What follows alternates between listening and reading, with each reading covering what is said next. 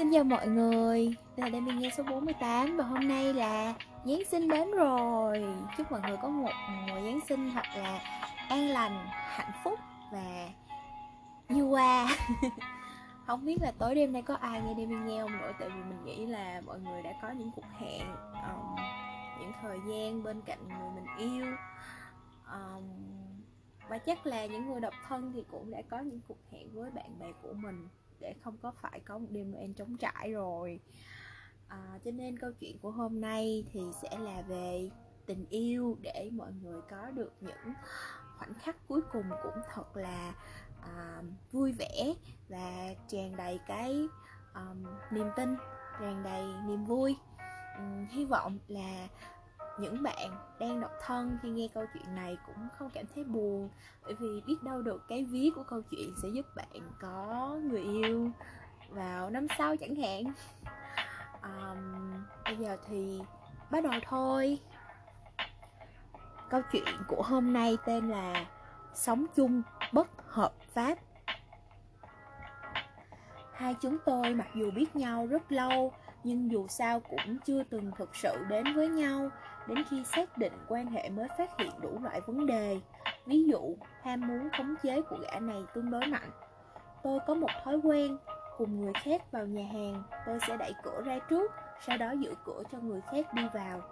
Cùng hắn ra ngoài, tôi giữ cửa cho hắn mấy lần, hắn không vui. Chuyện này định để đàn ông làm. Được rồi, anh làm. Tôi là người rất đúng giờ, khi hẹn hò đều đến trước 20 phút, hắn lại không vui. Em có thể đến muộn một chút để anh chờ em. Được thôi, tôi đành phải ở nhà căng giờ đến muộn 10 phút. Chúng tôi ra ngoài tất cả chi tiêu đều là hắn trả. Tôi cảm thấy ngại Tranh trả tiền Bị hắn ngăn cản. Có một lần tôi thanh toán tiền nhân lúc hắn vào nhà vệ sinh Hắn quay lại tức giận đến xanh cả mặt. Mua hai chai nước khoáng Đang chuẩn bị vặn nắp Thấy hắn nhíu mày Lập tức làm bộ yếu đuối. Em không mở được. Hắn cầm lấy, mở nắp, cắm ống hút đưa cho tôi Tiện tay vỗ vỗ đầu tôi, xem ra tâm trạng hết sức vui vẻ. Đàn ông, có lúc đúng là ấu trĩ. Trước kia, một chị cùng trường nói với tôi là khi vừa tới Bắc Kinh, chị rất không quen. Hẹn bạn năm rưỡi, ăn cơm, 3 giờ đã bị kéo ra khỏi nhà. Chị không hiểu sao phải đi sớm như vậy. Bọn chị lên xe buýt. Chị cảm thấy xe buýt đi lảo đảo Qua mấy chiếc cầu Lại qua mấy con sông. Chị nghi ngờ không biết có phải xe sắp chạy đến Thiên Tân không nữa. Đến lúc xuống xe, bạn chị nói còn phải bắt hai chuyến tàu điện ngầm nữa. Khi đó, chị suy sụp luôn. Ngồi thập xuống đất khóc lớn. Vừa khóc vừa nói tại sao Bắc Kinh lại rộng như vậy chứ? Tôi coi như chuyện cười Phá ra cười mãi một lúc lâu. Lúc đến Bắc Kinh mới biết là thật Chị ấy không hề khoa trương một chút nào. Năm đầu tiên hắn ở khu Hải Điện, tôi ở khu Triều Dương Mỗi lần chúng tôi muốn gặp nhau phải đi xe mất 2 tiếng. Sao em cứ phải thấy như đang yêu xa nhỉ? Hắn gật đầu, anh cũng cảm thấy thế. Chẳng bao lâu sau hắn mua một chiếc xe. Lãng phí tiền làm gì? Vì em sợ, anh sợ em vất vả quá. Tôi hết sức cảm động Nhưng chúng tôi nhanh chóng phát hiện Bắc Kinh giờ cao điểm không khác gì một nồi cháo khê. Xe tắc ứ trên đường gần như không thể di chuyển được. Hắn đi làm về tới đón tôi đi ăn cơm, Đợi mãi không thấy hắn đến, Tôi gọi điện thoại cho hắn. Anh đến đâu rồi? Tắt ở đầu phố mới. Một tiếng sau tôi lại gọi điện cho hắn. Đến đâu rồi? Vẫn ở đầu phố mới. Lại một tiếng nữa. Đến đâu rồi? Đầu phố mới. Khi mặt trời đã khuất núi, Trăng treo đầu cành, Hắn gọi điện thoại đến. Đến quỷ nhai không đi được nữa. Em bắt xe số 5 đến đây chúng ta ăn đêm. Còn không bằng đi tàu điện ngầm ngay từ đầu từ đó trở đi, cuộc đời của bạn s chỉ còn lại hai việc, kiếm tiền và thuyết phục tôi chuyển đến ở với hắn. Em chuyển đến ở với anh đi, không được, hoặc anh chuyển đến chỗ em, không được, cho anh lý do, mẹ em không cho phép, mẹ em đồng ý rồi, bao giờ? Tết Trung Thu anh gửi bánh Trung Thu cho mẹ em và đã hỏi ý kiến mẹ. Mẹ nói chỉ cần em đồng ý thì mẹ không có ý kiến gì. Chờ đã, anh gửi bánh Trung Thu cho mẹ em, em không biết. Chuyện em không biết thì nhiều lắm, đừng đánh lại nên em có chuyện không? Không chuyển, em không quen. Sớm muộn gì em cũng phải sống chung với anh Phải làm quen trước. Anh phiền quá em bảo không chuyển là không chuyển. Cuối cùng hắn cũng không nói đến chuyện đó nữa. Tôi tưởng hắn đã từ bỏ ý định. Đột nhiên, có hôm hắn ném cho tôi một sắp tài liệu. Đây là cái gì? báo cáo phân tích tính khả thi. Đúng thế, trong thời gian này, hắn đi thu thập tài liệu để thuyết phục tôi đồng ý sống chung. Hắn phân tích lợi hại trên các phương tiện, viết rõ phương pháp thực hiện cụ thể, thậm chí còn có ví dụ tham khảo, làm biểu đồ hình cột, biểu đồ hình tròn, biểu đồ hình meco. Nếu nếu em vẫn không đồng ý, anh sẽ làm thêm trình chiếu bao. Anh được lắm. Cuối cùng, hắn vẫn thực hiện được ý đồ. Đây là thành quả cố gắng của anh. Nhìn vẻ mặt đắc ý của hắn, tôi thật sự không nhẫn tâm nói với hắn. Nguyên nhân thật sự là sau khi nhảy việc, công ty mới của tôi cách chỗ hắn ở chỉ có 15 phút đi đường. Tôi bấm đốt ngón tay tính toán, như vậy mỗi ngày có thể ngủ thêm một tiếng, lập tức quyết định chuyển nhà. Ở cùng một nhà, đương nhiên có rất nhiều thói quen sinh hoạt cần từ từ hòa hợp. Vấn đề khó đầu tiên chúng tôi gặp phải là hắn ngủ phải bật đèn ngủ, còn tôi ngủ quen tắt đèn, có một chút ánh sáng cũng không được. Để chiều lòng tôi, hắn chủ động tắt đèn. Thấy hắn trở qua trở lại cả đêm không ngủ được, tôi lại bò dậy bật đèn. Thế là đổi thành tôi cả đêm không ngủ được. Hắn thương tôi, dứt khoát ôm chăn ra ngủ sofa. Thời gian đó hai chúng tôi đều thiếu ngủ, suy nhược tinh thần. Nhưng biết làm thế nào, vấn đề thói quen thực sự không phải có thể thay đổi trong một, một hai ngày. Chẳng bao lâu sau đến thất tịch, thất tịch đầu tiên của chúng tôi, tôi đương nhiên rất chờ mong, vòng vo giờ hỏi hắn tặng tôi cái gì. Thứ em cần nhất, hắn nói. Chờ ngày chờ đêm đến thất tịch, hắn đưa cho tôi một cái hộp. Tôi cẩn thận mở ra, lập tức cảm giác có một con quạ đen bay qua đầu. Đó là thất tịch đầu tiên của chúng tôi đấy. Và gã này tặng tôi là tấm che mắt. Thế là chúng ta đều có thể yên tâm ngủ rồi. Rất muốn đánh thắng một trận.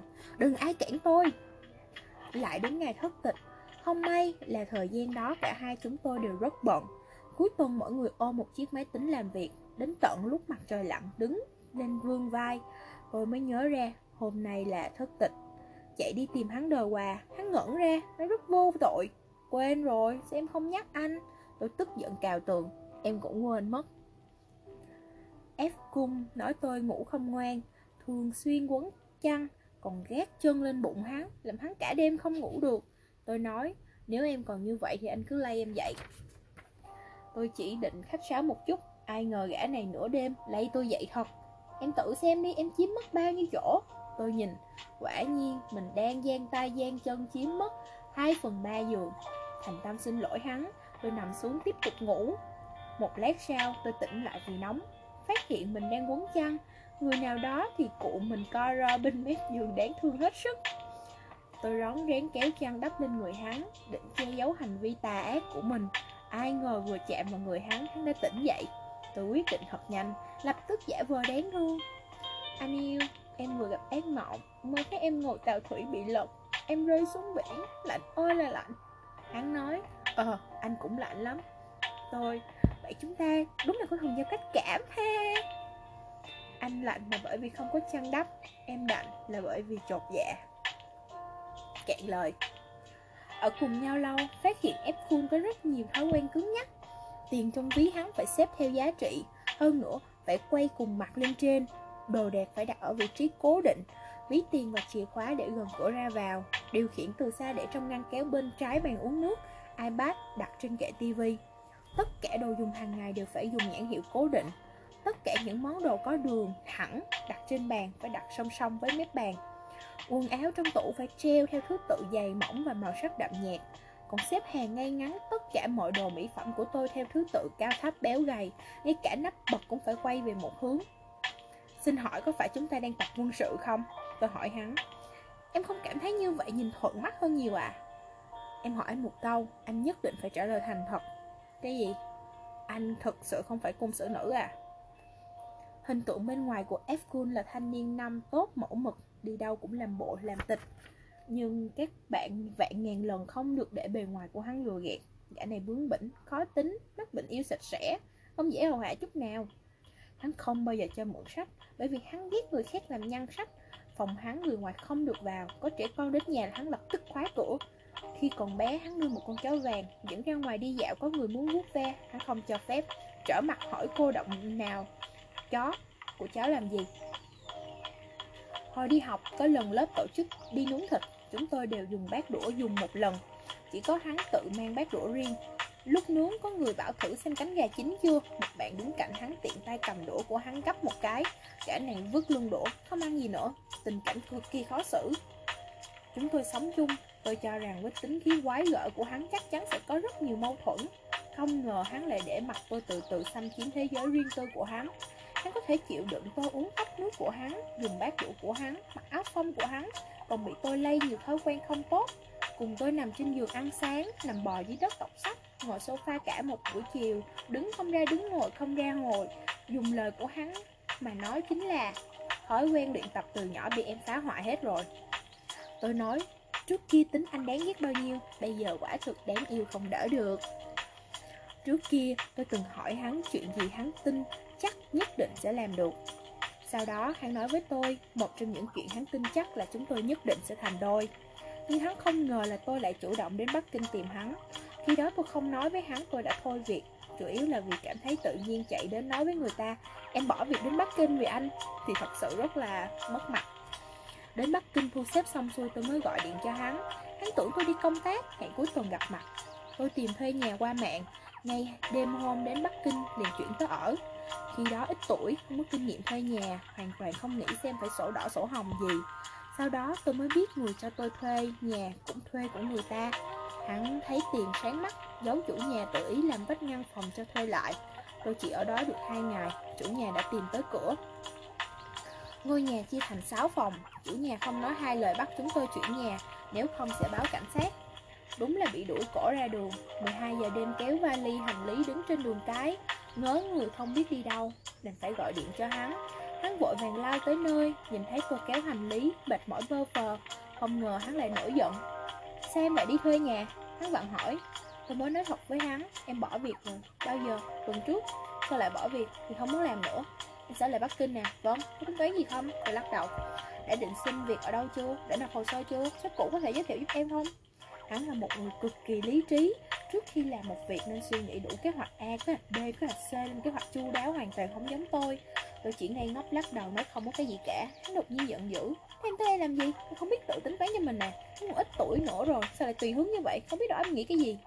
Tôi bị hắn mắng cuốn lên Buộc miệng nói ra. Nhớ anh chứ sao? Nếu không sao phải đến đây. Nói xong tôi chết sững. Hắn cũng chết sững. Quá khó xử. Tôi phải tìm cách xuống thang Kéo hành lý đi. Dù Sam em đã hạ quyết tâm và ở lại rồi Công việc em sẽ tự tìm anh không cần phải lo lắng. Hắn đuổi theo giật lấy hành lý của tôi Không nói câu nào Đi ra ven đường bắt xe. Tôi đang giận Đi theo hắn Vừa nhìn mặt hắn liền bật cười. Bạn F Bạn đổ mặt đấy à. Em im đi. Hắn quay lại bực bội nói. Bây giờ nghĩ lại thấy thú vị. Hắn tỏ tình với tôi, tôi tỏ tình với hắn. Cả hai chúng tôi đều chưa nói một chữ yêu nào. Cứ thế đến với nhau, tự nhiên như nước chảy thành sông. Kỳ thực, từ nhỏ tôi là một người nhát gan, quen do dự, thiếu quyết đoán. Đến Bắc Kinh là việc quyết đoán nhất tôi từng làm. Tôi cũng không biết vì sao đột nhiên lại dũng cảm như vậy. Có thể là bởi vì tuổi trẻ đưa ra bất cứ quyết định nào đều không trả giá quá cao. Có người hỏi tôi có đáng không? Câu hỏi này thật sự rất khó trả lời. Sống ở Tràng Sa quả thật thuận lợi hơn, an nhàn hơn Còn Bắc Kinh cho tôi một kiểu sống khác. Cho tôi sân khấu để thể hiện giá trị của bản thân Cho tôi thái độ sống tích cực, cầu tiến Cho tôi vốn liếng để ngày càng tự tin hơn. Đương nhiên, phần lớn nguyên nhân là có S bên cạnh. Tôi cho rằng bất cứ mọi chuyện đều không thể phán đoán nó tốt hay xấu. Chỉ cần bạn sẵn sàng gánh chịu hậu quả Lựa chọn thế nào cũng không có gì đáng trách. Gác lại quá khứ, cùng hắn khởi đầu cuộc sống mới Bất kể kết cục là tốt hay xấu tôi đều chấp nhận. Có điều thỉnh thoảng tôi vẫn treo hắn. Nói nếu khi đó ở lại tràn xa Không chừng bây giờ tôi đã là sếp rồi. Lúc đó hắn sẽ hùng hổ trả lời tôi, Bây giờ em cũng là sếp của anh mà, Không có gì thiệt cả. Bây giờ nghĩ lại, Sau khi tôi đến Bắc Kinh, Tôi và F. đã đến với nhau rất tự nhiên. Hắn đến giúp tôi chuyển nhà, Chủ nhà hỏi ở một mình hay là hai mình. Tôi đỏ mặt đáp một mình, một lát sau nói chuyện với bạn cùng nhà. Cô ấy chỉ chỉ s Kun hỏi, Bạn trai bạn à? Tôi còn chưa trả lời Người nào đó đã khoát vai tôi, gật đầu. Dường như thế là chúng tôi xác định quan hệ. Có điều sau này chính hắn nói Anh phải gặp đấu tranh tâm lý rất nhiều. Tôi hỏi Anh có gì mà đấu tranh tâm lý? Hắn nói Em vừa chạy đến nơi mà anh nhận lời luôn thì mất mặt lắm. Xin hỏi anh đấu tranh thế nào? Anh quyết định lạnh nhạt với em một thời gian Không thể để em quá càng rõ được. Cho nên Có mấy lần em gọi điện thoại nhưng anh không nghe. Sau đó Em hẹn anh đi ăn cơm thì anh nói không rảnh. Thế thôi à? Ừ. Bạn F, xin lỗi bạn, tớ hoàn toàn không cảm nhận được những thay đổi nội tâm tinh tế như thế của bạn. Tớ chỉ cho rằng bạn thực sự không rảnh thôi. Năm đó, sự kiêu ngạo của bạn F quả thực có thể đưa vào sách giáo khoa. Rõ ràng trong lòng đã vui như hoa nở Mà ngoài mặt còn cố tỏ ra lạnh lùng. Đáng tiếc hình tượng nam thần của người nào đó Bây giờ đã không còn lại chút gì. Bắt đầu coi giờ chạy như điên trên con đường mặt dày vô liêm sỉ. Tôi thúc ngựa cũng không đuổi kịp.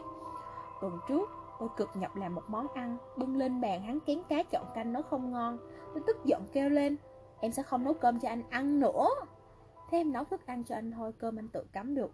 Hắn trả lời vô cùng bình tĩnh Thức ăn cũng không nấu Tiên sinh ngài là ai? Tôi có quan hệ gì với ngài sao? Có chứ.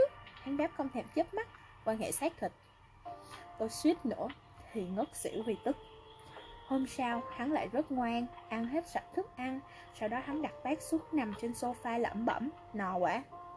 Tôi xoa bụng cho hắn, anh lớn như vậy rồi mà ăn cơm cũng không biết chừng mực gì cả. Hắn thở dài, ôi cực chẳng đã mà, vì sao? Ăn no căng bụng mới không phải rửa bát. Vị nhân huynh này, huynh còn nhớ năm xưa mình đi theo phong cách cao ngạo lạnh lùng không? Lúc tôi quyết định bỏ việc đến Bắc Kinh, tất cả bạn bè đều cho rằng tôi điên rồi. Thay nhau tâm sự khuyên nhủ tôi nhưng tôi rất kiên định chết cũng phải theo. Theo lời của bọn nó thì tôi bị ma nhập. Làm gì? Vì một người đàn ông có đáng không? Vì vậy ấn tượng của đám bạn thân với tôi về của tôi về F cực kỳ không tốt. Năm sau chị trưởng phòng ký túc chơi thân với tôi nhất đến Bắc Kinh công tác. Chị là con gái miền Bắc, cao 1m75 Để đi bên chị, không bị lép vế Tôi cắn răng đi giày cao gót 8 phân. Tôi nhanh chóng nhận ra mình ngu ngốc đến nước nào từ ngõ Nam La Cổ đến cung Vương Phủ, từ cung Vương Phủ đến Hậu Hải, từ Hậu Hải đến Ân Hoàng Cung. Đôi dài cao gót 8 phân nằm tôi khổ sở gần chết. Vốn kế hoạch của tôi ban đầu là dẫn chị trưởng phòng đi chơi, buổi tối cùng đi ăn cơm với F. Kết quả đi đến Ân Hòa Cung thì tôi bị trộm mất ví.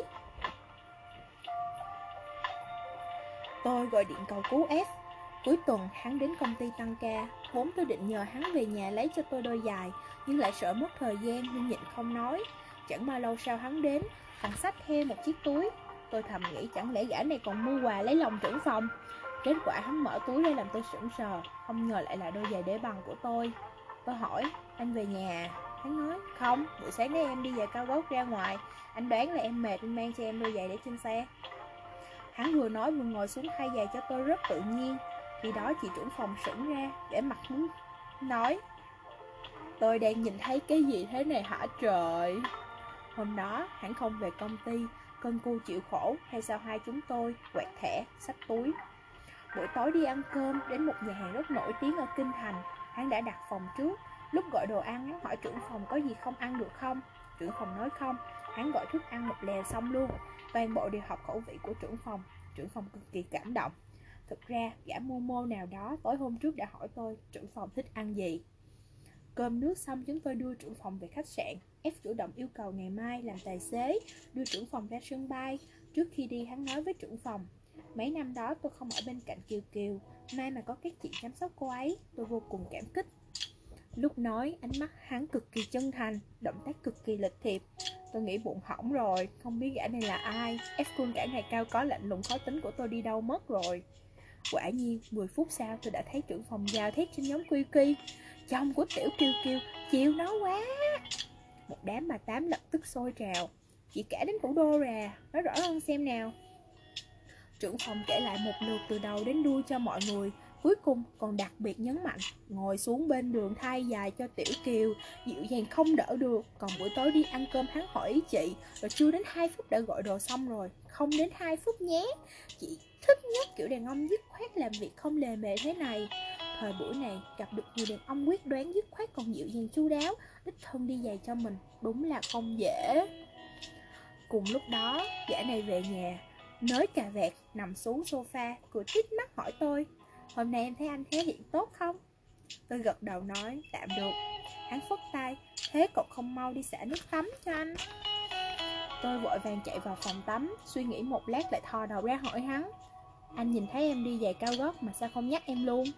Hắn chỉ cười mà không nói. Trưởng phòng vẫn còn gào thét trong nóm Chu đáo chu đáo chu đáo quá. Tôi lặng lẽ rơi lệ. Trưởng phòng ơi, chị vẫn còn ngây thơ lắm. Sau khi trở thành bạn gái F-Cool Luôn có người hỏi hai đứa tôi bao giờ cưới. Tôi thấy khó hiểu. Chẳng lẽ mặt tôi trông giống thèm lấy chồng lắm rồi hay sao?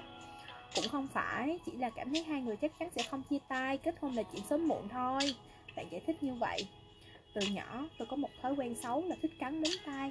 Khi còn bé bị mẹ đánh vô số lần mà không sửa được, Cho nên móng tay tôi rất xấu. Mẹ tôi thường xuyên chê tôi, sao này có người cầu hôn? Con dơ bàn tay xấu thế gì đeo những kim cương mà không biết xấu hổ à? Cho nên tôi luôn rất bồn chồn lo lắng mình sẽ bị đá khi đến một đêm những kim cương. Sự thật lại là một buổi sáng cuối tuần tôi và hắn nằm trên giường Không muốn dậy, hắn đột nhiên hỏi tôi Hôm nay em có kế hoạch gì không? Không, anh cũng không. Giọng hắn rất bình thường. Mình về đăng ký đi. Tôi đáp không chút suy nghĩ, được. Hắn dậy đặt vé máy bay Tôi mới phản ứng lại. Thế là cậu hôn rồi à, không những kim cương đâu. Câu chuyện này dạy chúng ta rằng hiện thực không tệ như bạn nghĩ. Thông thường, nó tệ hơn bạn nghĩ rất nhiều. Câu chuyện hôm nay hơi dài nhưng mà khá là dễ thương Hy vọng là mọi người đã có những thời gian thật là à, vui bên cạnh đêm đi nghe Chúc mọi người ngủ ngon trong đêm Giáng sinh Merry Christmas!